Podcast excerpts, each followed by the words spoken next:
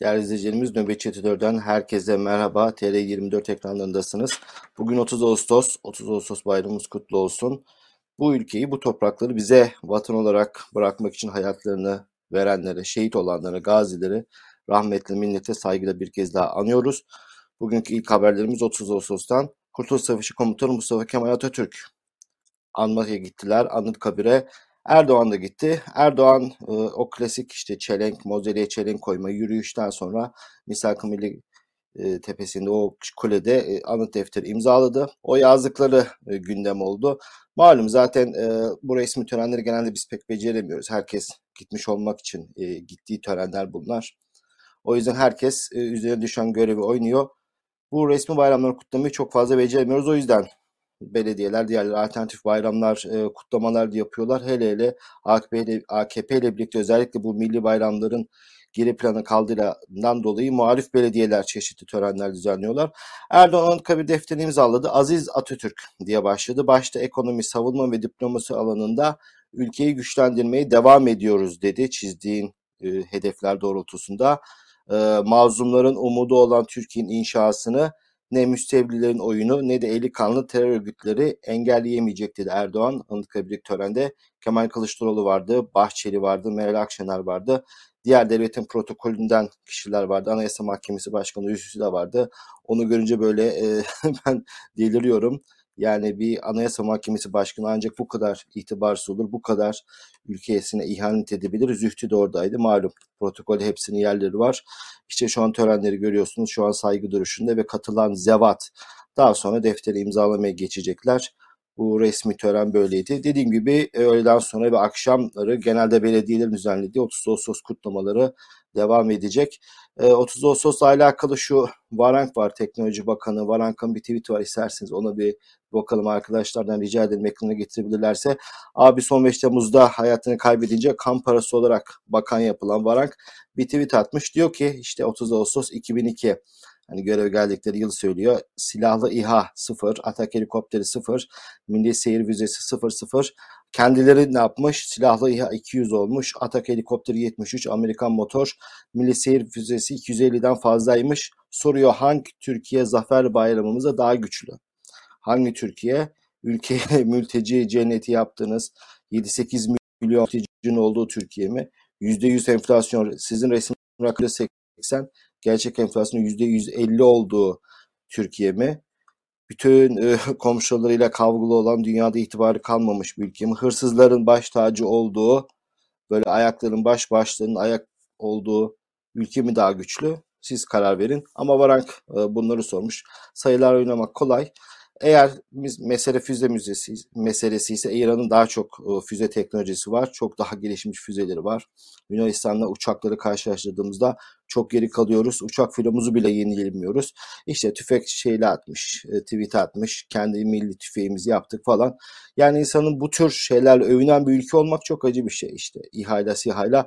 Açız diyor insanlar bak yerli SİHA. Geçinemiyoruz diyorlar bak yerli otomobil geliyor. İnsanlar diyorlar her şey hırsızlık, bütün ihalelerde soygun var bak yerli milli şu doğalgaz geliyor. Bakalım e, bu kandırma daha ne kadar devam edecek. E, 30 Ağustos törenleri böyleydi. Bir kez daha e, şehitlerimizi analım. Rahmetle, minnetle diyelim ve bir sonraki haberimize geçelim. Kılıçdaroğlu törenden sonra birkaç saat sonra tweet attı. E, gençlere seslendi. Şu dönemde gençlere seslenmek moda malum 40 yaş altı e, aldı başını gidiyor. Bir de özellikle ilk defa oy kullanacak gençler de bayağı bir sayı. Bu tabela partilerini önemsediklerini düşünürseniz gençler çok daha yoğun bir nüfus ve e, genç kuşak mevcut iktidardan da mutlu değil. Çünkü bu baskı ortamı, geçinememe, hiçbir gelecek görememe, üniversiteye girmek bir dert girsek ne olacak, çıkınca ne olacak? O yüzden herkes gençlere çok yatırım yapıyor. Yaşlıların biraz daha kafaları daha net ama gençler henüz karar vermemiş düşüncesi var. Kılıçdaroğlu'nun tweetlerine bakalım. Kılıçdaroğlu bir aslında vasiyetini açıkladı diyelim. Allah gecinden versin. Ee, şöyle diyor. Gençler size yeniden seslenmek istiyorum. Gelecek aylarda her türlü provokasyona maruz kalacağız. Ana muhalefet lideri uyarıyor. Demek ki şu Gülşen hadisesi vesaire bu malum Sedat Peker'in de kasetlerine karşılık hükümet cenahından da bu gündemi bastırmak için bazı hazırlıkları belki de duyum olarak haber almış olacak olabilir. Provokasyona maruz kalacağız diyor. Ama kavga etmeyelim. İnançlısı, inançsızı, İmam Hatiplisi, şortlusu, başörtülüsü ne olursa olsun ortak noktamız var. Gençliğiniz çalındı diyor. Bir sonraki tweet e, oldukça enteresan.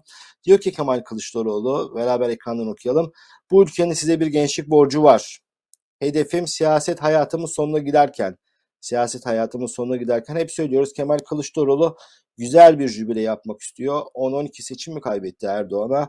Normal hani demokratik bir ülke olsa, CHP gerçekten sosyal demokrat bir parti olsa bu kadar seçim kaybeden bir genel başkanın istifa edip kenara çekilmesi gerekir. Normal bir şartlarda ama Türkiye'de malum yani başkanlar delegeleri belirlediği için bu karşılıklı ilişki sen beni seç ben seni milletvekili yapayım delege yapayım bütün partiler sadece CHP özelinde değil hepsinin bir düzeni var. O yüzden seçim kaybetseniz de siz o kadar da koltuğunuzu kaybetmiyorsunuz. Neyse Kemal Kılıçdaroğlu diyor ki Hedefim siyaset hayatımın sonuna giderken olabildiğince o borcu telafi etmek. Çalınan gençliği söylüyor. Bunu miraslarımdan biri olmasını istiyorum. Size her gün yaşattıkları nefes darlığını bitiren demokrat amcanız olarak hatırlat istiyorum. Daha önce bir kez dede demişti. Çok eleştiri almıştı kendi partisinden de. Ya sen kendine dede dersen hiç ne yapacaksın? Ya kimse bunu ciddiye almaz. Demokrat amcaya dönmüş. Kemal Kılıçdaroğlu ben son kez e, bir siyasi bir performans yapacağım. Cumhurbaşkanlığına aday olacağım. Bu adamı devirip ülkeye demokrasi getiren bir insan olarak hatırlanmak istiyorum diyor Kılıçdaroğlu'nun tweetlerinde ama altını çizmemiz gereken provokasyonlara hazır olun diyor. Malum hep söylüyoruz seçim dönemi girildiğinde neler olacak?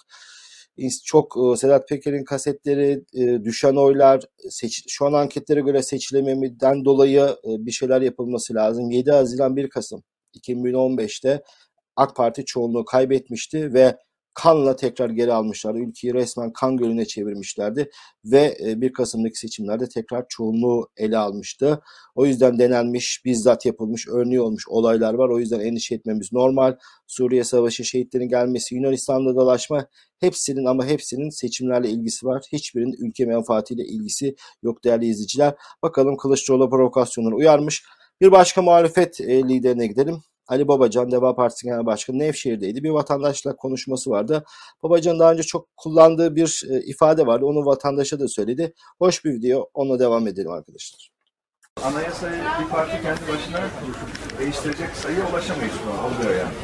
Evet. Siyasetlerimiz hiç olmamış. Aynen. Anayasa değişikliğiyle uzlaşma gerekiyor.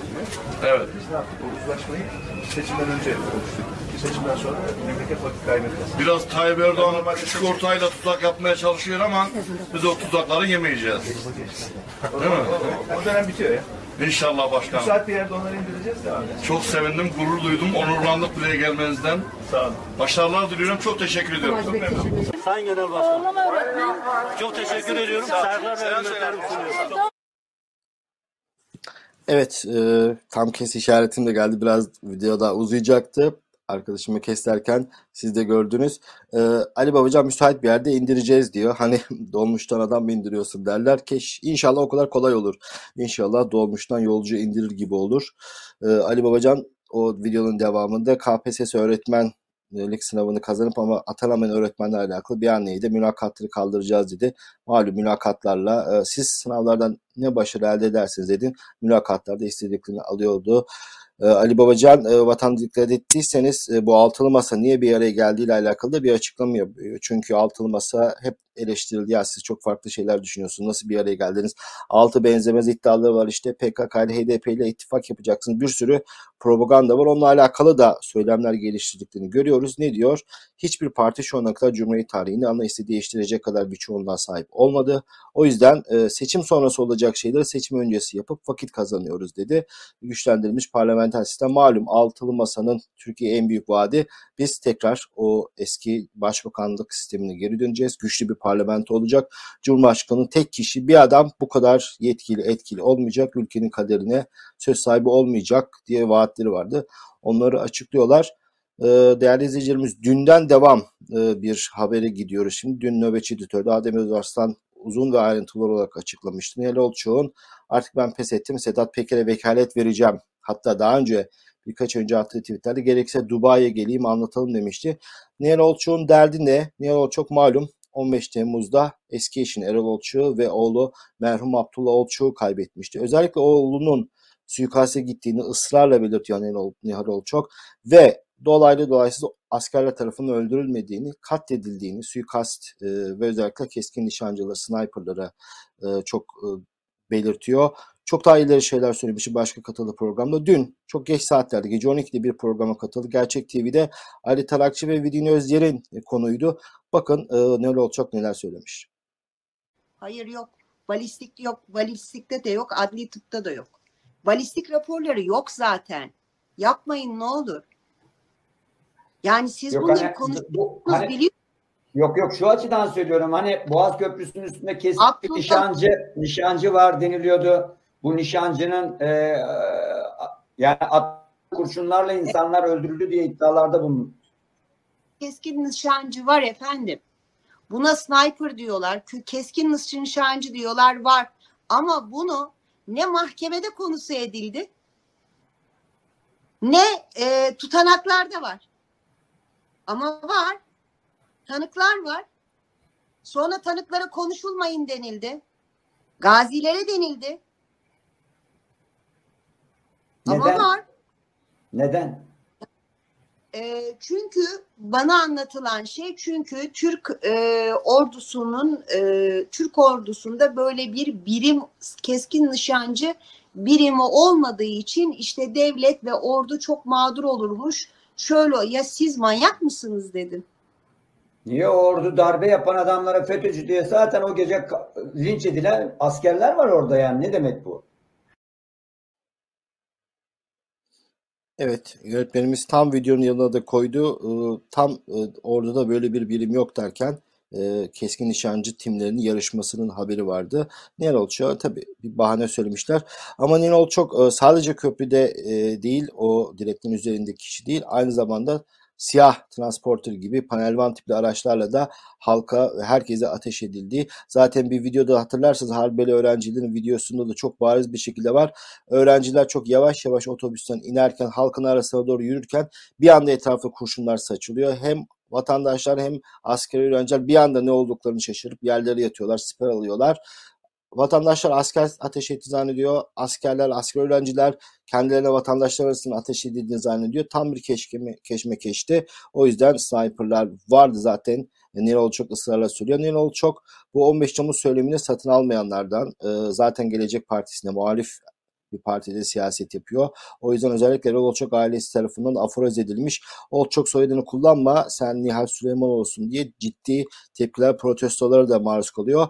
Birçok kereler e, dilin ucuna kadar geldi ama hem Türkiye'de yaşıyor olması hem korku ikliminden dolayı bazı şeyleri rahat rahat söylemiyor ama dolaylı olarak anlatabileceği çok şeyi anlattı. Çok büyük ihtimalle bu rejim devrildikten sonra çok daha rahat konuşacak. Kendisi söylemişti. Darbecilikle suçlanan askerler ve biz iki grupta aynı delillerin peşinde deliller yok. İşte kendisi de söyledi balistik raporlar yok. Çocuğunu kaybetmiş bir anne. Hani balistik raporlar bazıları e, çok bazı evrakları sosyal medyada dolandırıyorlar. Olsa oğlunu kaybetmiş anne anne de olur. Kendisi daha sonra hukuk tahsili yapmıştı. Bildiğim kadarıyla avukat oldu. Avukat kimliğiyle de konuşuyor.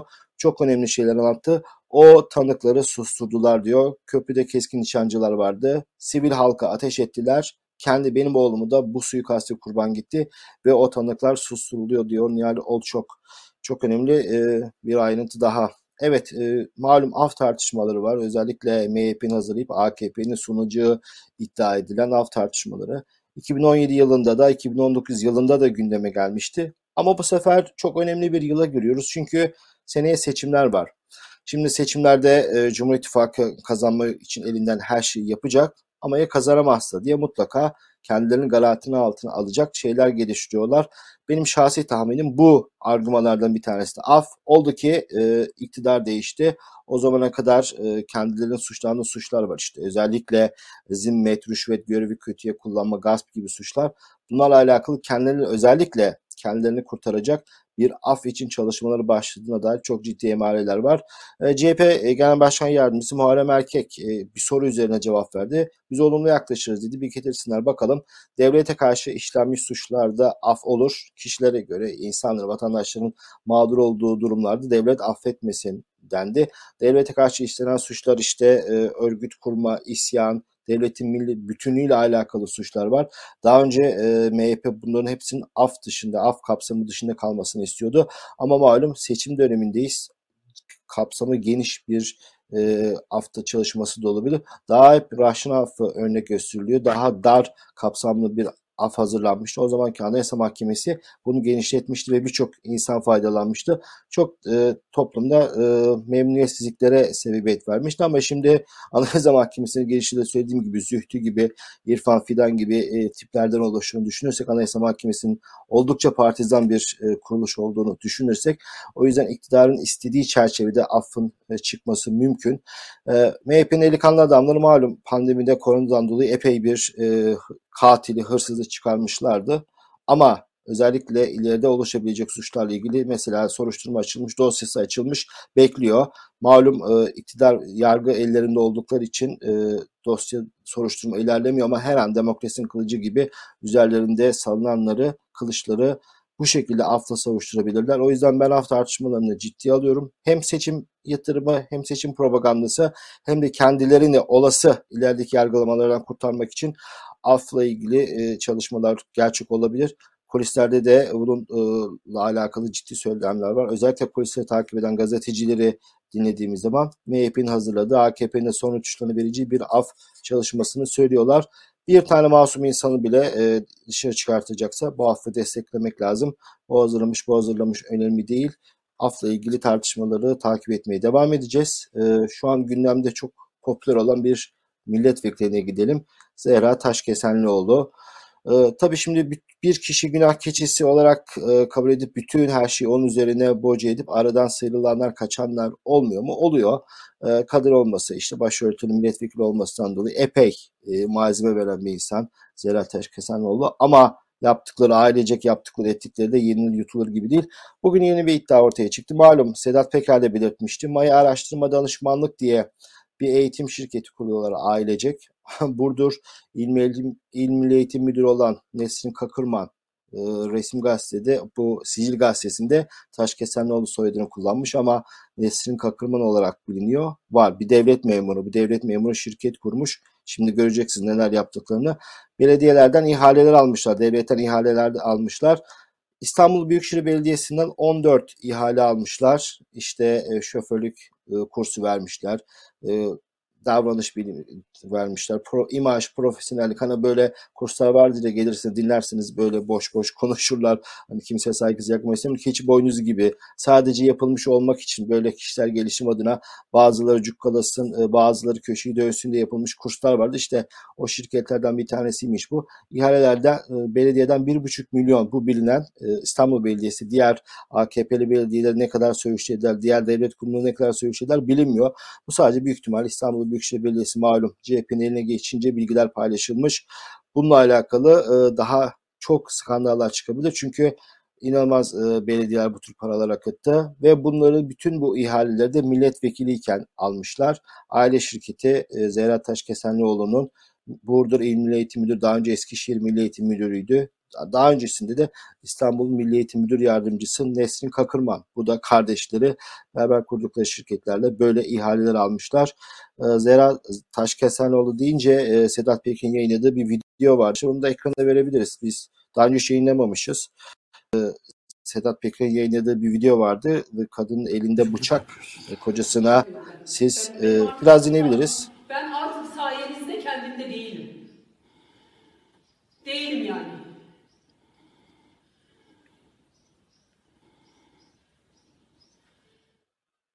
Para beni yakıyorsunuz ya. Lanet olsun size de kazandığınız paraya da. Lanet olsun. Ee, Biz de lanet olsun diyoruz. Lanet olsun sizin kazandığınız paraya da. Ee, Görüntüleri çeken kocası eğer videoyu ilk defa dinliyorsunuz, izliyorsanız Ünsal Ban zaten e, şu an çekişmeli bir boşanma davası var. Ünsal Ban da yurt dışına kaçarken yakalanmıştı dün Muğla Milas'a. Ankara'ya getirildi. Bu videoya erişim engeli getirilmiş. Özel hayatın mahremiyetin ifşası olabilir. Ee, Kendisi de bir açıklama yapmıştı Zehra Taşkesenlioğlu'nun aile mahremiyetine e, ihlal edilmiş. İşte başörtülü milletvekili başı açık olarak yayınlanmış vesaire gibi tartışmalar oldu. Yani ablacığım saçına maçına bakmadık merak etme. Ee, senin bu kaçırdığın, ailece kaçırdığınız paralarla ilgileniyoruz ki siz çok küçük bir halkasınız. Yani çok küçük hırsızlardansınız. Ee, çok çok daha büyük e, hırsızlar var. Ama herkes düzeni kurmuş. SPK Başkanı abi sermaye artırımla alakalı şirketler malum sermaye artırınca hisse satacaklar ve kasalarına ciddi bir gelir gelecek. İşte o gelir bir rant olduğu için SPK Başkanı eski başkanına abisine komisyon vermeden onu görmeden şirketler sermayelerini arttıramıyorlar. E, Zor durumda bazı şirketlerin ciddi şekilde paraya ihtiyacı var. Bu sermaye arttırımı onlar için bir e, can simidi. Doğal olarak da e, ne kadar muhtaçlar bu işi yapma. O yüzden kucağa otur hani malum laf var ya kucağımıza oturacaklar. Aynen böyle şirketleri kucağa oturtmuşlar. E, bir kişi e, şimdiye kadar bir Mina'da bir iş adamı, bir iş kadını e, ifşaatlarda bulunuyor ama çok e, iş adamı büyük ihtimalle anlatacak bu rejim devrildikten sonra bu SPK başkanını çevirdikleri dolaplara. E, başka bir hırsıza geçelim. Daha doğrusu hani daha doğru bir ifadeyi kullanalım. Başka bir hırsız şü- şüphelisine geçelim. E, Süleyman Soylu fotoğrafı olunca ben direkt e, hırsız olarak dedim. Belki e, habercilik dili olarak doğru değil ama bu Süleyman Soylu fotoğrafı çekilen adamların bir nevi şey gibi e, yakında artık sabıka kaydı isterken şey diyecek. Süleyman Soylu'yla fotoğrafın var mı yok mu diye başvuru formlarına kutucu koyacaklar ileride. Fatih Özer, e, şimdi fo- görüntüler ekrana gelince, eski görüntüler de ekrana gelince hatırlayacaksınız. Bu Todex diye bir kripto para borsası vardı. Bu kripto paraları defalarca okudum. Hiç kafam basmıyor. Herhalde parayla turayla çok işimiz yok. Bitcoin falan defalarca okudum. Hiç anlamadım ama kripto para e, malum günümüzün e, çok verilen önem verilen yatırım araçlarından bir tanesi sanal para bir nevi. USB'ye takıp gidiyorsunuz. İşte bu fotoğrafı gördüğünüz Fatih USB'de 150 milyon dolar kaçırdığı iddia edilmişti. Yatırımcıları kandırdığı iddia ediliyor. 2 milyon dolarla gittiği diyenler var. Çok değişik iddialar var ama 40 bin yıl hapis cezasıyla e, yargı. Sedat Peker bununla ilgili ifşaatlarda bulunmuştu. Bu havaalanından kaçarken Süleyman Soylu ile bu işlerde ortak olduğu söylenmişti. Şimdi bu Süleyman Soylu ortaklık kısmını burada bir yere yazalım. Şimdi bağlayacağız bunu. Şu an Arnavutluk polisinin yayınladığı yakalanma görüntüleri herhalde kaldığı yerde sabah erken saatlerde yakalanmış. Biyometrik e, kontrollerden sonra bu şahsın Fatih Özer olduğu e, netlik kazanmış. Kırmızı bültenle aranıyordu. Şimdi buraya kadar gördüğünüz hep adli süreçler, kriminal olaylar, işte polisin e, baskını görüyoruz. Haberin en komik kısmını söyleyelim. Arnavutluk İçişleri Bakanı Süleyman Soylu'yu arayarak bu adamı yakaladıklarını bildirmiş. E, kimi kime bildiriyorsun, kimi kime şikayet ediyorsun misali. Şimdi malum herhalde af söylentileri var. E, gel işte e, çok küçük, e, çok kısa süre cezaevinde kalır kurtulursun gibi. Belki bunlara haber uçurmuş olabilirler. Bir de yani bir hırsızın e, yaşayabileceği en iyi ülke Türkiye. Yani niye kaçarsın ki? Ee, Türkiye'ye gelmekten herhalde bütün hırsızlar mutludur. Bir hırsızın, bir uyuşturucu kaçakçısının kendisini en mutlu hissedeceği ülke Türkiye sayelerinde Varank. Ee, hangi Türkiye daha güçlü? Görüyorsun işte. Şimdi Fatih Altaylı'nın bugün yazısından bir e, ayrıntıyı sizlerle paylaşacağım. Çoğumuz sosyal medya kullanıcısı olduğumuz için belki zaman zaman yazılanlara cevap veriyorsunuzdur diyerek önemli bir e, uyarıda bulunalım. Şimdi e, köşe yazarlarından oluşan bir çete var. Avukatlarla beraber çalışıyorlar. Malum iktidara yakın e, köşe yazarları e, yargı ellerinde olduğu için mahkemeler bağlanmış. Birisinin e, tweetine nahoş bir şey yazın. Hani hakaret küfür değil dava açılması hiç mümkün değil. Ama oldu ki sizi dava ettiler. Mahkeme ellerinde, savcı hakim ellerinde. Size e, dava uzlaşmaya geliyor. Diyor ki senin hakkında dava açılmış işte 10 bin lira tazminat davası. Eğer uzlaşırsak 5 bini bu işi kapatırız. Siz diyorsunuz, düşünüyorsunuz ki ya mahkeme bunlarda her şey bunlarda. Bir de iktidarın e, köpeklerinden biriyle muhatap olmuşum. Çok büyük ihtimalle ben bu davayı kaybedeceğim. Hadi 10 bin kaybetmekten, kaybetmektense uzlaşalım 2 bine 3 bine bitirelim bu işi diye e, düşünüyorsunuz ve lanet olsun diye verip davayı kapatıyorsunuz. İşte siz bir bir bir böyle onlar yüzlerce kişi olunca bu ciddi bir paraya tekabül ediyor. Fatih Altaylı işte ayda 300 bin kazananlardan bahsediyor. Bir yemekte bir avukat gelmiş kendisine bu teklifte bulunmuş. Fatih Bey size hakaret eden adamlardan e, beraber bu paraları alalım diye Fatih Altaylı reddettiğini söylüyor. Ben çok nadir olarak dava açtığını iddia etmiş e, yazısında Fatih Altaylı. Ama bunu yapan, e, bu tezgahı kuranlar var. Bunlardan biri Nedim Şener biliyorsunuz. E, Nedim Şener var. Şu an ilk aklıma gelenlerden ama birçok e, iktidara yakın köşe yazarı, tam ünlü ünsüz bu e, dümenle e, epey paralar kazanıyorlar. Bilginiz olsun diyelim. Ha, e, tabii ki kimse kimseye hakaret etmemeli ama bunlar yaş kuru herkesten uçandan kaçandan para kovalıyor değerli izleyiciler. Bilginiz olsun. E, bir sonraki yine savcılarla, hakimlerle devam edelim. Bu Timur Soykan gazeteci Halk TV'de de e, çok sık e, ekrana çıkıyor. Geçenlerde bir videosunda bir söyleşide e, savcılardan bahsetmiş. İşte hangi savcılar? İşte uyuşturucu baronu savcılardan, İran ajanlarıyla ortak çalışan savcılardan, polislerden, uyuşturucu kuryesilerden bahsetmişti. E, malumun ilanıydı. Daha önce defalarca haber olmuş konuları arka arkaya söyleyince birçok insan ilk defa daha derli toplu duyunca nasıl olur diye çok şaşırmıştı. E, bizi yakından takip eden insanlar için çok şaşkınlık değil ama Türkiye'de bazı insanlar sonradan uyanıyor. Neyse işte o Timur Soykan ailesiyle Sarıyer'de yürürken yaşlı annesi, babası, kardeşi ve kendisi arabaya park edip gelirken iki serseri şu an tweette e, bunu paylaşmış. Arkadan gelip e, kardeşine saldırıyor. Kardeşi yere düşüyor. Kardeşini yumrukluyorlar. Daha sonra başka birisine saldırıyorlar. E, gidiyorlar, geliyorlar. Neticede polis gelip bu saldırganları yakalıyor. Timur Soykan biz şikayetçiyiz bunlardan. Aileme saldırdı. Annesi sinir krizlerine girmiş. Timur Soykan annesini yatıştırmaya uğraşıyor. Polisler diyor ki biz Tarabya karakoluna götüreceğiz orada şikayetçi olursunuz. Ama sonradan anlaşılıyor ki polisler e, bu saldırganları serbest bırakmışlar. E, kardeşime saldırdılar ama polis serbest bıraktı diyor e, Timur Soykan. E, daha önce savcılardan bahsetmiş. Şimdi polislerle tanışmış oldu. Timur Soykan çok hızlı bir e, Türkiye dersi alıyor. Savcıları gördü. Polisleri de bizzat yaşayarak görmüş. Ama çok üzülmesin. Neticede e, cemaat tasfiye oldu. Bir de işin e, güzel yanına baksın. Çok da dert etmesin. Değerli izleyiciler bu cezaevlerine konulan anneler hastalarla alakalı sıkıntılar hala devam ediyor. Şimdiki haberimiz e, iki aylık bir anne Suriyeli e, iki aylık bebeği var. Terör örgütü üyeliğinden içeriye almışlar. Mezopotamya Haber Ajansı bu haberi geçmiş. Hani hangi terör örgütü üyeliği vesaire falan çok soruldu. Hiçbir önemi yok. Neticede e, deliller ne durumda ve e, bu anda gerçekten bu tedbir, bu koruma tedbirleri uygulanmalı mı, e, içeriye atılmalı mı? Onunla alakalı avukatlar diyorlar ki bu davayı yakını takip edenler dosyada hiçbir delil yok. Hiçbir somut e, şüphe dahi yok. Ama e, müvekkilimiz 5 yıldır İstanbul'da yaşıyor. E, adresi belli. Buna rağmen 2 aylık çocuğuyla e, tutuklandı. 3 ve 4 yaşında başka çocuğu var. Bir de 2 aylık bebeği var. Yani nereden baksanız son 5 yılının çok uzun bir kısmı gebe olarak tamamlayan bu kadını terör örgütü üyesi diye hapse atmışlar. Her kesimden kim aynı mağduriyete e, maruz kalırsa bunları dile getirmeye çalışıyoruz biliyorsunuz TR24'te. Bu yüzden bu haberi de özellikle paylaşıyoruz. Suriyeli mülteci Reyhan Abdi 2 aylık bebeğiyle tutuklandı. Değerli izleyicilerimiz son haberimize geçelim.